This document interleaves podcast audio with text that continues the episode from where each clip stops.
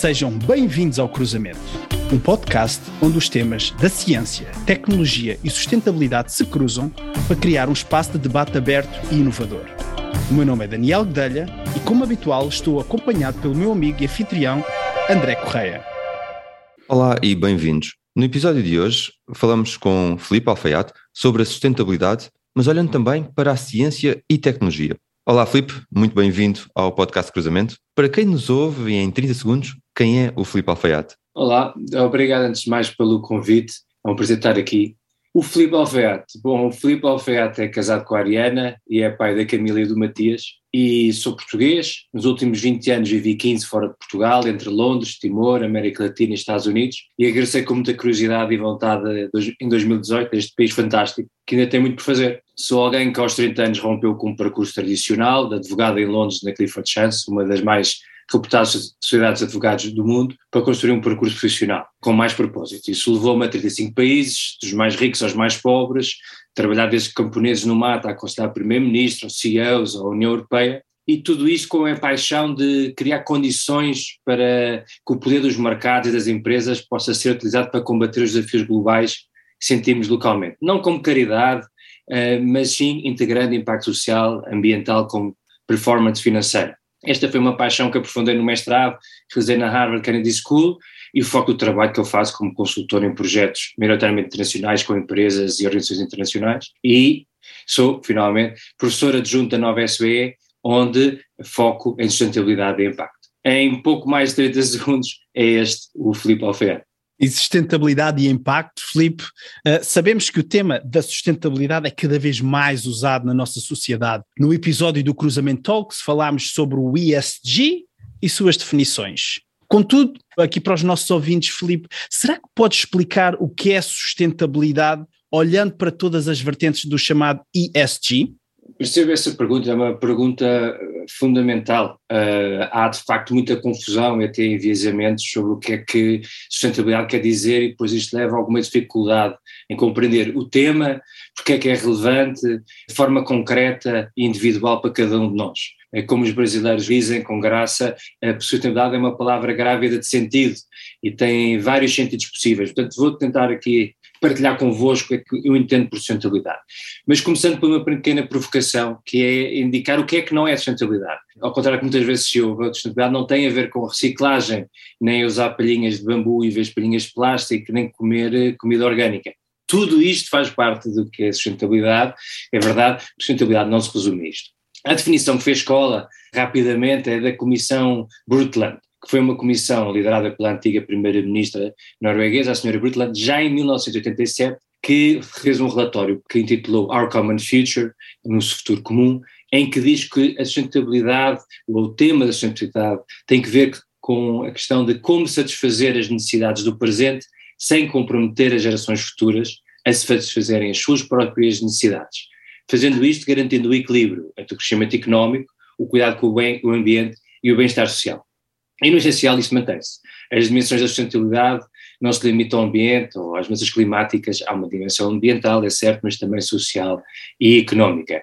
E, portanto, isso era preciso concretizar também no contexto das empresas. O que é que isto quer dizer no contexto das empresas?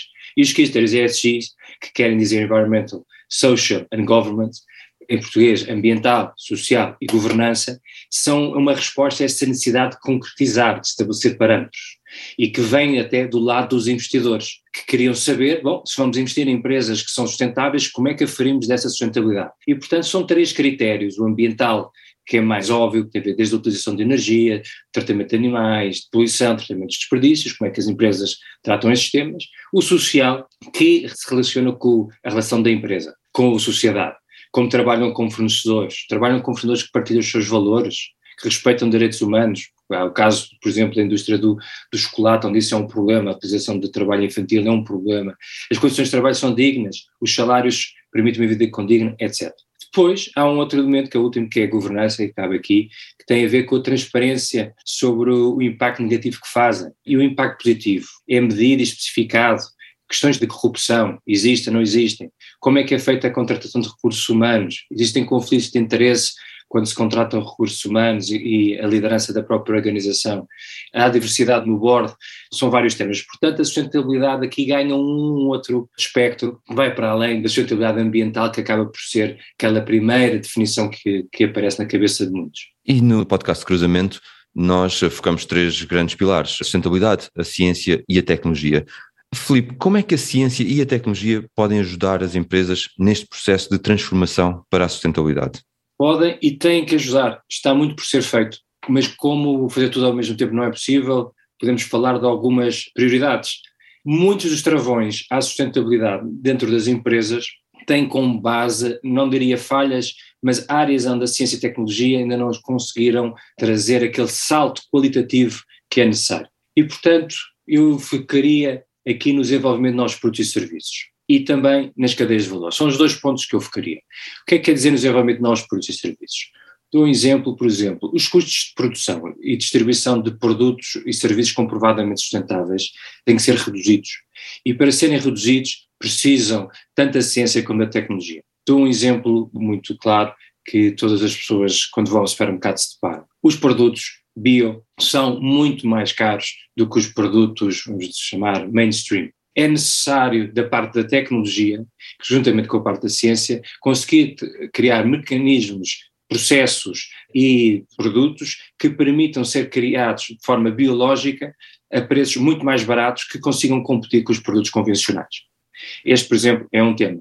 Mas outro tema também tem a ver com as cadeias de valor. É necessário baixar os custos de fazer um report e um controle efetivo sobre a cadeia de valor. O que é que quero dizer com isto? Muitos dos produtos que nós consumimos, nós não sabemos onde, na verdade, onde eles são produzidos, ou conseguimos ter uh, alguma noção do primeiro, do segundo, do terceiro fornecedor, mas certamente perde-se. Isso é problemático, por exemplo, na indústria do têxtil, em que uma mera camisa é capaz de ter produtos vindo de 10, 15 fornecedores diferentes, desde o botão aos diferentes tipos de algodão, aos diferentes tipos, etc, etc. E, mas nós não temos maneira, neste momento, por exemplo, de controlar de forma clara, transparente e real estas global supply chains, cadeias de valores globais, e de certa maneira estamos muitas vezes a comprar produtos que de certa foram produzidos de forma que nós consideraríamos não ética e, portanto, não os compraríamos. E, portanto, para, de certa maneira, condicionar o desenvolvimento das cadeias de valor e estimular as empresas a olharem para as cadeias de valor e ter certeza que são respeitados os direitos humanos, que as cadeias de valor são éticas, etc., etc., é preciso um reporte e um controle efetivo, uma monitorização, se quisermos assim, e para isso é necessário, principalmente a tecnologia, ser capaz de fazer esse controle em tempo real, porque senão são meros certificados de alguém que visita a fábrica de 3 em 3 meses, 4 em 4 meses, e isto acaba por ser uma certificação que tem pouco impacto. Portanto, seja no desenvolvimento de novos produtos e serviços, seja na, na parte da, da, cadeia de valor do melhoramento, seja da parte da própria inovação disruptiva, e acaba aqui falando do que se chama o Future of Food, que se prende com o futuro da produção alimentar e que tem, por exemplo, a ver com a substituição da carne de vaca uh, por, por alternativas. E há todo um ecossistema que está a ser criado que faz exatamente essa ligação entre a ciência e a tecnologia, que está focado em criar alternativas ao consumo de carne que temos hoje em dia, que tem um impacto ambiental uh, enorme, como sabemos, em termos, nomeadamente, de emissão de carbono. E é verdade, e falamos de empresas, falamos de ciência, falamos de tecnologia, e aqui uma pergunta bem direta, Felipe. Uma empresa é só para fazer dinheiro e como se integram os temas da sustentabilidade com a cultura empresarial? Essa é o one million dollar question. Essa é uma pergunta muito difícil, mas uma pergunta essencial. Eu, a meu ver, uma empresa que só queira fazer dinheiro no futuro nem dinheiro vai conseguir fazer. Mas é um sentimento e é um mindset cultural que está enraizado que vem dos anos 70 com a doutrina de Milton Friedman, não vou entrar aqui na parte teórica, mas era uma visão de que se as empresas otimizarem o valor acionista, portanto se produzirem, focarem apenas no lucro e todas fizerem isto, tudo correrá bem. E de facto o crescimento económico foi fantástico nos últimos 50 anos, mas também houve um impacto ambiental, as desigualdades agravaram-se e é preciso, portanto, repensar qual é que é o papel das empresas na sociedade. No fundo, esse é o tema invisível por trás destas discussões sobre a sustentabilidade. Qual é o papel da empresa? É só fazer dinheiro ou tem também uma responsabilidade para o resto da sociedade e também, para poder fazer dinheiro, não tem que estar ligado ao resto da sociedade. Eu vou partilhar uma história muito rapidamente que eu acho que retrata muito bem esta questão. Uma vez, eh, num encontro de trabalho com um empresário conhecido, ele disse-me algo que me inspirou muito no trabalho que tenho vindo a fazer nos últimos anos. Ele disse: Olha, eu ouvi os argumentos e estou atento e preocupado com as questões da sustentabilidade e eu não quero deixar aos meus filhos um mundo pior do que aquele que eu encontrei. Agora, eu gerei alguma riqueza e quero usar esse meu dinheiro pessoal para apoiar causas, que já faço, até participo como voluntário e quem talvez abrir a minha própria fundação. Agora, isto sou eu e a minha família, de um lado, mas em minha empresa é outro assunto. E eu perguntei, mas outro assunto como assim?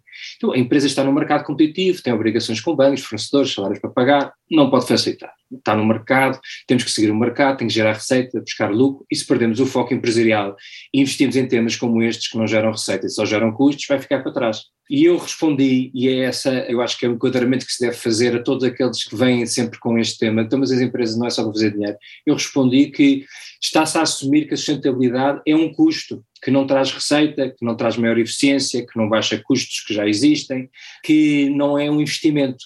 Está-se a assumir que a sustentabilidade não aumenta a sua competitividade. E está-se a assumir também que não vai haver custos maiores para as empresas no futuro tiverem que se adotar a práticas, comprar novos equipamentos, adotar a novas políticas, já a correr atrás do mercado, porque o comboio já saiu da estação. E, portanto, o que vai fazer, vai fazer no final do pelotão e não na frente. E depois há uma questão que tem a ver com a liderança e com os recursos humanos. Hoje as pessoas querem trabalhar, e há estudos vários que indicam isso, querem trabalhar num sítio com propósito, um sítio onde se sintam integradas. Ou seja, gostariam de trabalhar numa empresa que tivesse os seus valores em casa. Essa integração, os valores em casa, com os valores quando trabalhamos, é um marco das novas gerações e quem quer ter talento tem que olhar para isto. E, portanto, este tema das empresas serem só para ganhar dinheiro, para maximizar o valor para acionista, é uma visão ultrapassada, mas que ainda existe às vezes até forma escondida, na forma como muitos olham para o tema da sustentabilidade. Mas tem havido avanços muito significativos nesta, na, na, abertura desta, desta mentalidade, uma visão mais aberta do que é que é o papel da empresa, do que é que a empresa precisa para sobreviver neste novo ciclo de sustentabilidade, que agora, que agora não, que já há algum tempo se vem colocando. Filipe, falaste neste novo ciclo, nas novas gerações que estão no mercado e com exigências uh, diferentes mas observamos também algumas empresas a praticar aquilo que chamamos o greenwashing. Quer explicar aos nossos ouvintes o que é o greenwashing e como podem os nossos ouvintes e, e a população em geral, a sociedade em geral, estar atentos a este fenómeno? E já agora, por exemplo, basta as empresas terem frotas de carros elétricos e painéis fotovoltaicos para serem sustentáveis? Sim, não, de facto não, de facto não basta, mas há várias pessoas que acham que basta. E esse é, é, um tema, e é obrigado por trazer esta pergunta, porque muitas vezes falamos da sustentabilidade apenas no lado positivo e no lado de que temos que andar para a frente, e não falamos destes envisiamentos como o greenwashing, que acabam por prejudicar as empresas e atrasar todo o processo. Esta é uma pergunta bastante importante. Em termos populares, greenwashing é vender gato por lebre, vamos ser diretos. Uma explicação mais técnica e mais diplomática é quando as aspirações e a realidade não coincidem. O que as empresas dizem que estão a fazer e aquilo que queriam fazer são duas coisas diferentes. Mas em vez de assumirem isso, ou resolverem isso através de processos internos consistentes para, para fazerem coincidir, a intenção de ser mais sustentável e aquilo que depois está a acontecer no dia a dia da própria empresa, aposta-se muitas vezes em promover uma percepção, uma imagem de que essa aspiração e a realidade coincidem, quando não é verdade e que levado ao extremo, como acontece em alguns casos, cria-se mesmo uma imagem falsa junto do público. Lembramos do caso de, do escândalo de emissão de poluentes da Volkswagen, também conhecidos como o Dieselgate. E isto, quando é descoberto, tem um impacto mesmo muito negativo. É preciso dizer também, e isto era um ponto que eu gostava de sublinhar, é que nem sempre isto é feito de forma intencional. Eu diria até que a maior parte das vezes não é feito de forma intencional. Não há uma decisão de vamos fazer greenwashing. Muitas vezes isto acontece por uma questão histórica por uma questão de falta de sensibilidade quando as exigências que são feitas. Por exemplo, basta ter carros elétricos e painéis fotovoltaicos e folhas de papel reciclado na impressora para acharmos que estamos a ser sustentáveis. É uma falta de conhecimento sobre o que é que a sustentabilidade pede e o que é que é, o que é, que é exigido. Mas tem uma questão histórica que tem a ver também que geralmente a sustentabilidade é tratada por os responsáveis de comunicações e marketing, sem assento nos centros de decisões das próprias empresas. Ou então era visto como um custo de compliance, algo que é um custo regulatório nós temos que fazer porque é a regulação e, portanto, vamos já também pôr isto já agora, como diz também, como estamos a ser sustentáveis mas eram temas que não estavam a ser tratados pelos decisores internos, nomeadamente pelo C-Level.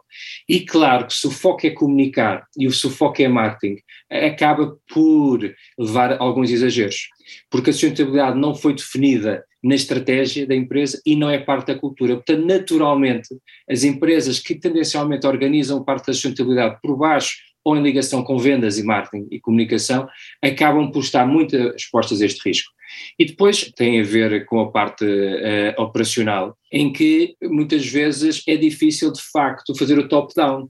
Já trabalhei com várias empresas em que os quadros médios se queixam que já não conseguem ouvir falar de sustentabilidade. Isto é verdade, porque levam com banhos constantes de e-mails e, e relatórios sobre sustentabilidade, mas depois no seu dia a dia, no, trabalho que efetivamente fazem, não veem essa sustentabilidade como métricas dos seus trabalhos, ou seja, a forma como o trabalho deles é avaliada não tem uma integração entre a performance financeira e as performances não financeiras. E, portanto, por um lado há um esforço, há um foco na parte temos de ser sustentáveis, mas depois o trabalho, no final, o que é pedido é uma performance financeira. E, portanto, isso leva aos quadros médios depois a começarem a, obviamente, focar na parte, na parte financeira, na parte de performance financeira, tentando manter uma aparência, muitas vezes só uma aparência na área da sustentabilidade, que leva a este este greenwashing. Interessante. Falamos aqui das empresas, de uma tensão também dentro das empresas, dos tais quadros intermédios, e, e, sabemos também que a sociedade tem pressionado muitos governos, instituições e as empresas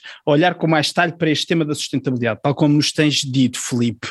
Como é que essa tensão na chamada, digamos, bottom of the pyramid está a contribuir para esta transformação?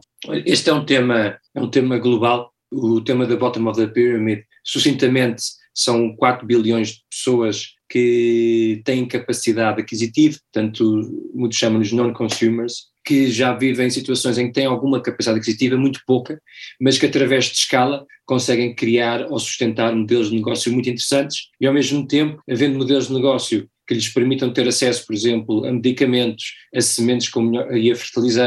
e a outros tipos de produtos que geralmente não têm, eh, também eles saem dessa pobreza de ciclo de empobrecimento que os afeta, porque quando estamos neste nível de pobreza, o facto de estamos doentes, não podemos trabalhar, não podemos cultivar os campos, não podemos cultivar os campos, passamos fome, estamos doentes, portanto, isto é todo um ciclo e a partir do momento em que têm acesso a uma série de produtos que, que nós damos como adquiridos eh, nos países de, desenvolvidos, acabam por abrir espaço para essas pessoas serem esta ratoeira da pobreza, se podemos usar esse termo. E, portanto, o que está a acontecer é que as empresas estão pressionadas pelos governos, pressionadas pela opinião pública, estão cada vez a olhar mais para este bottom of the period, para este mercado enorme, que tem uma capacidade de crescimento muito maior do que os mercados convencionais, mas que implica uma lógica em termos desde produção de produto, até a distribuição, até a própria parte da acessibilidade, que é diferente daquilo que são os mercados globais, mas que tem, por um lado, e integra uma performance financeira, porque são mercados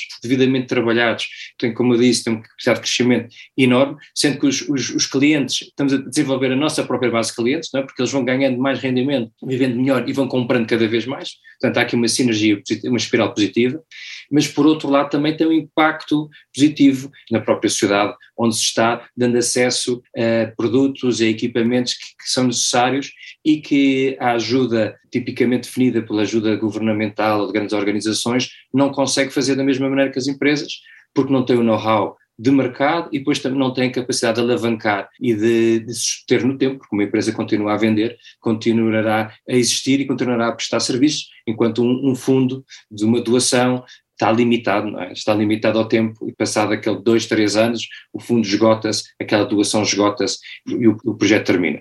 Portanto, é uma nova área que para as empresas, seja na área farmacêutica, seja na área agrícola, estão a olhar com muito interesse, porque estamos a falar de 4 bilhões de pessoas, é um mercado enorme e são pessoas que, que nós temos que trazer para níveis de desenvolvimento dignos, também de forma a evitar a desigualdade que nós vivemos, depois leva a violências, leva a guerras, leva a migrações e tudo, todas estas realidades que nós vivemos todos os dias.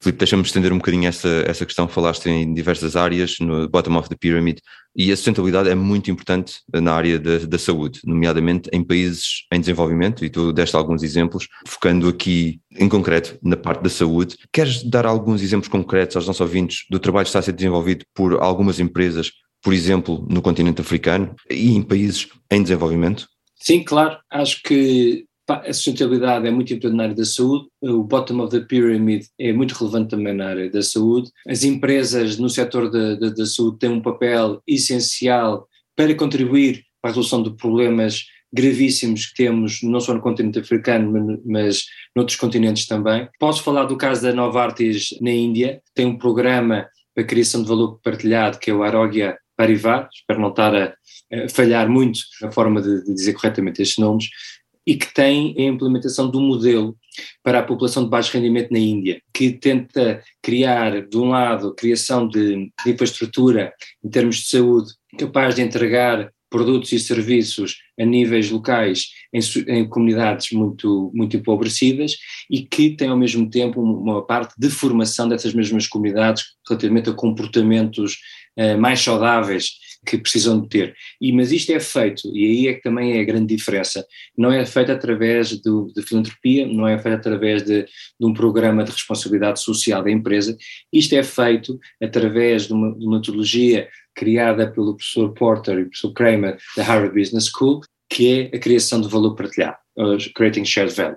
E a ideia de que isto terá que se pagar, vamos ver, assim, de maneira muito clara e muito direta, terá que se pagar ela própria. Depois de um primeiro, de um primeiro investimento, é, o modelo foi desenhado para o beneficiário também ser consumidor e, portanto, tem que ser, os medicamentos, por exemplo, têm que ser distribuídos, têm que ser vendidos um a um, não podem ser vendidos em pacotes, porque o cash flow das pessoas, a liquidez que as pessoas têm para gastar, não têm dinheiro para comprar um pacote de medicamentos, mas todos os dias têm um pouco para ir comprando. E, portanto, reduzindo ao máximo todos os custos para que seja possível, que seja comportável por esta, por esta população participar e poder adquirir estes medicamentos. Outro caso muito conhecido na América Latina, neste caso, que é as farmácias similares, que tem como moto o mesmo, mas mais barato, e basicamente é um conjunto de farmácias que, ao mesmo tempo, tem médicos e permite fazer uh, análises clínicas e que estamos a falar de 3.400 uh, farmácias já, e 6 milhões em, de dólares em, em vendas, e que desenvolveu um modelo que permite pessoas com muito pouco rendimento pagando um dólar, dois dólares, conseguirem ter acesso a produtos e a serviços que de outra maneira seriam insuportáveis, sem com isso comprometer, isto é muito importante, sem com isso comprometer a qualidade do serviço que é dado. Estamos a falar de saúde e, portanto, não pode, não, não pode haver cutting corners, não é? Não, não se pode reduzir aqui a qualidade e eficácia seja, dos medicamentos, das análises clínicas que são feitas, mas tudo o resto à volta do modelo de negócios, fazer uma redução ao máximo e também, ao mesmo tempo, fazê-lo de uma maneira que as pessoas que vivem nestes segmentos de baixo rendimento se sintam impelidas, consigam perceber a validade, consigam perceber o valor e que faça sentido para elas, tendo pouco, gastar um pouco naquele serviço ou naqueles medicamentos.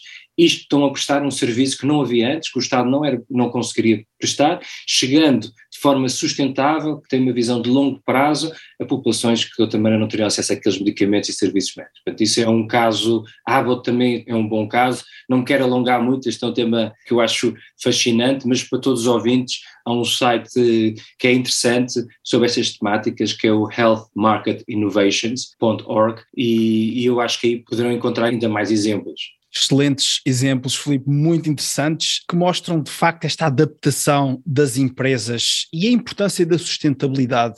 Tal como nós falámos no nosso primeiro episódio desta série 2 com o Daniel Traça, as empresas que não se adaptarem não vão sobreviver. Tal como muitas vezes é apontado o exemplo da Kodak.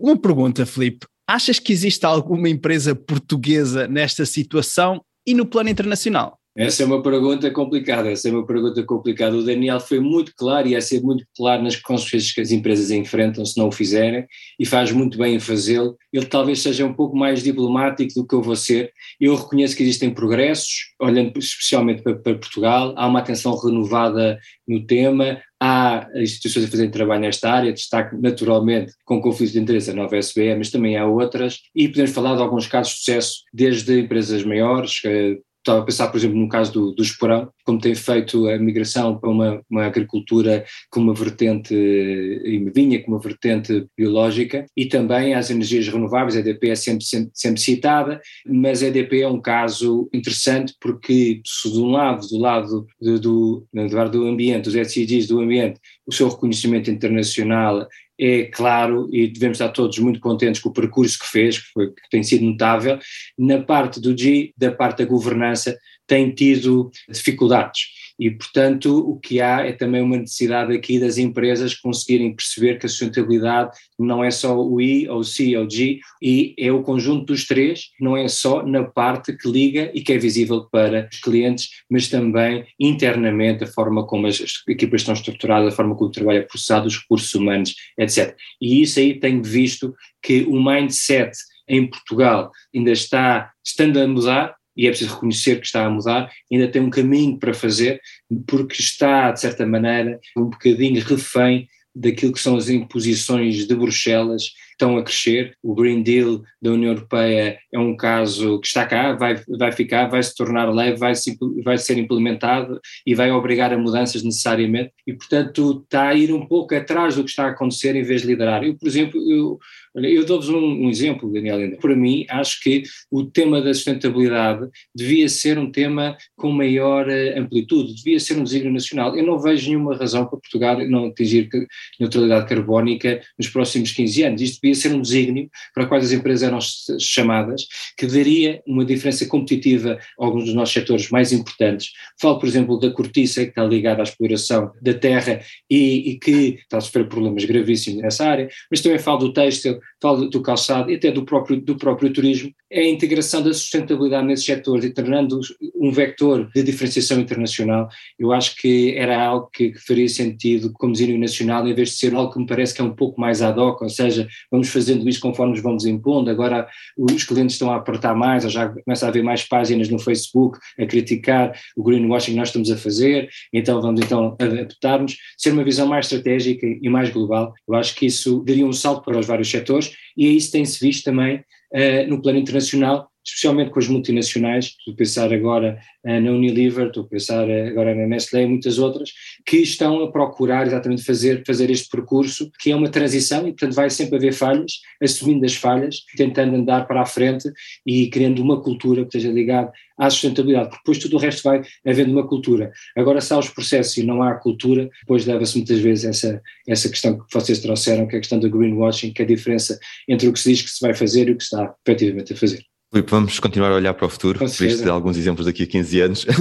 Nesta segunda série estamos a focar-nos no cruzamento entre a ciência, tecnologia e sustentabilidade.